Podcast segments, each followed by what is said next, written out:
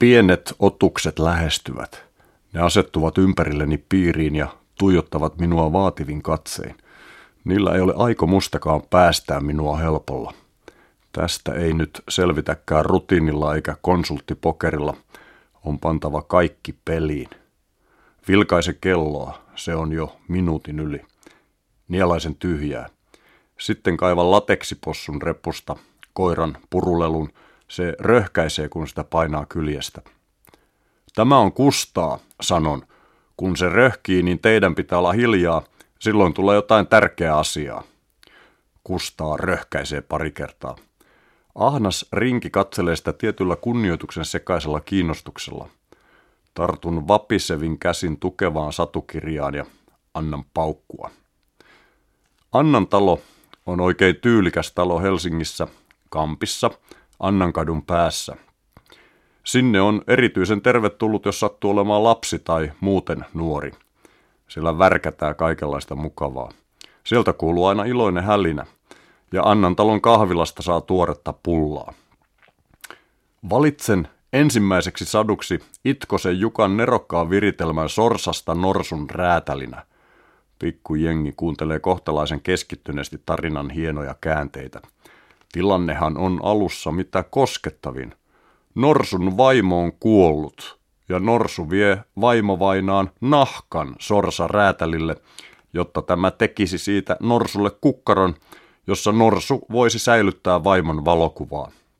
Niin norsuilla on tapana, kun elämänkumppani kuolee, ne tallettavat sen nahkan, etteivät itse kuolisi ikävään. Sitten story ryöstäytyy hienosti käsistä, kun sekopää sorsa työstää nahkasta leskimies norsulle milloin mitäkin, kunnes lopulta noustaan uljaalle kuumailmapallon lennolle taivaan tuuliin ja lohdulliseen tunnelmaan.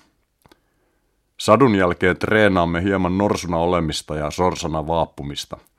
Rinki alkaa hajota kaikkiin ilmansuuntiin, joten kustaan on taas röhkäistävä ja tartun seuraavaan satuun. Vetäisen jutun hiirestä kissan räätälinä, takuu varmaa kansanperinnettä siis. Jotkut rinkiläiset hoksaavat, että tämähän on se sama satu eri sanoin, varhaisempana versiona ja niitä naurattaa mutta puolet porukasta puuhaa jo aivan omiaan eikä kuuntele yhtään. Yritän koota rintaman sadun jälkeen leikkimään hiirtä ja kissaa, mutta hajannus jatkuu. Pari pientä heppua piipittää ja naukuu kanssani, mutta suuri, pienten enemmistö sinkoilla jo seinillä aivan omissa hankkeissaan. Kustaa röhkii. Saan hetkeksi ringin ympyrään ja Grimmin velipoikien stilisoimaan urheiluselostukseen jäniksen ja siilin kilpajuoksusta – Siili pariskunta vedättää hölmöä jännistä mielin määrin, mutta se ei tunnu kiinnostavan ketään. Satu on ihan älyttömän pitkäkin. Kaos salissa sakenee, kämmeneni hikoavat, mutta kovenan ääntäni, kunnen muutakaan keksi, ja luen sadun pitkä jäykkiseen loppuun asti. Kukaan ei kuuntele, enkä itsekään ymmärrä lukemaani. Hyvä eläinsatu meni harakoille. Vilkaisen kelloa. Vielä on aikaa jäljellä. Siirrän ryhmän saaman ohjeen mukaan viereiseen huoneeseen, jonne on rakennettu hauska metsä. Yritän toistamiseen saada porukkaan rotia Grimmin veljesten työstämällä folklorella ja valitsen metsäkulisseihin sovelian kauhutarinan aasin, koiran, kissan ja kukon bändistä, eli Bremenin kaupungin soittoniekoista. Kustaa röhkii, vähemmistö hiljenee, enemmistö ei ole moksiskaan.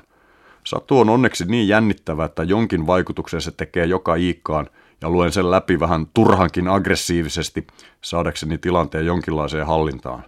Katson kelloa. Huh, se on tarpeeksi. Eka satsi oli siinä. Tunnin päästä tulisi toinen mokoma. Lähden Digeliukselle ostamaan yhden harvinaisen rokkilevyn, että rauhoittuisin. Eläinaiheinen levy sekin, Captain Beefheartin Bad Chain Puller – Mulla on soitin sopivasti nahkarotsin povitaskussa, joten saatan kuunnella tätä suurenmoista taideteosta astellessani takaisin Annantalolle. Tajuan jotain siinä kävellessäni ja kunnon kapteenia kuunnellessani. Odottelenkin rauhallisesti, kun toinen pienten ihmisten rinki kerääntyy ympärilleni. Ahnain katsein, täynnä tarmoa ja tulevan elämän nälkää. Hyviä tyyppejä, pieniä ihmisiä, tulevaisuuden tekijöitä – vielä aivan ennakkoluulottomia ja rämäpäisiä elämän tutkimusmatkailijoita. Esittelen heillekin kaverini Kustaan, joka otetaan tälläkin kertaa erittäin myönteisesti vastaan. Annan kirjan jäädä reppuun ja alan kertoilla samoja satuja vapain sanoin. Keksin omia juttuja mukaan. Kun kirja ei kahlitse käsiäni ja teksti aivojani, rentoudun ringin keskelle leikkimään norsua ja sorsaa ynnä muuta faunaa ja biodiversiteettiä. Pikkukaverit leikkivät kanssani. Lennämme täysillä taivaalle norsun kuumailmapallolla. Katselemme kauniita maisemia ja näemme kauas horisonttiin, aina sademetsään ja savannille asti. Sitten siirrymme seuraavaan satuun ja sitä seuraavaan. Kerron Hotakaisen Kari Lehmästäkin, joka perusti navettaansa tatuointistudion ja sai burnoutin. Meillä on kivaa. Ja miksei olisi? Olemmehan Annantalon alle kuusivuotiaiden taideneuvolan eläinsatu työpajassa. Lähden kotiin huojentuneen mielin. Kerrankin olen tehnyt jotain hyödyllistä.